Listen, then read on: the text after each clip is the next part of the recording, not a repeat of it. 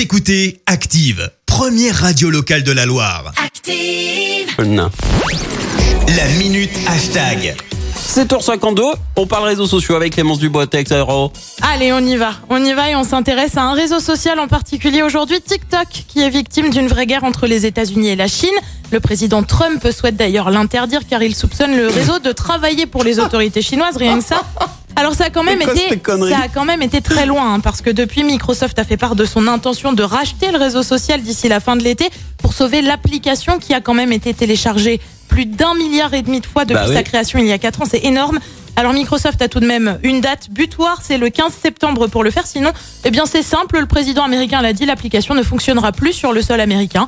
Voilà, rapide, efficace, comme ça au moins on n'en parle plus. Et il fait sa vie en fait. Voilà, il prend des décisions, il se pose pas de questions et puis voilà, comme ça au moins c'est réglé. Et pourquoi si Microsoft le rachète, il pourra plus la supprimer ? Alors non, parce que du coup ça deviendra en partie détenu par les Américains, donc il est moins suspicieux, tu vois, ça va mieux. D'accord, du coup, super. C'est mieux. Hashtag monopole. Exactement. Donc forcément tu penses bien que les TikTokers comme ils sont appelés ont pris la défense du réseau social avec un hashtag TikTok ban pour interdiction bien sûr. Exemple avec El Rotulador et ce gif d'une femme énervée en train de taper sur une vitre avec comme légende les TikTokers américains à la frontière du Mexique pour pouvoir faire des TikTok bien sûr. FC11 de son côté écrit Donald Trump dit j'interdis TikTok dans tout le pays. 15 jours plus tard dans l'App Store on voit la photo d'un nouveau réseau social, son nom pas toxique bien sûr, comme ça au moins ça brouille les pistes. Et puis il y a ceux pour qui c'est un vrai drame.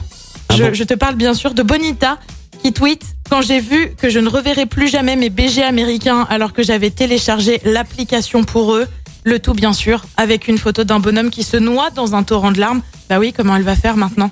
Comment elle va faire pour se rincer l'œil ? Pour draguer aussi, non ? Et pour draguer. BG, ça veut dire beau gosse, au cas où si les auditeurs n'avaient pas compris. Oh, mais ce Trump, n'importe quoi. Il se prend toujours plus loin. Mais c'est toujours plus, faut qu'il s'arrête à un moment donné.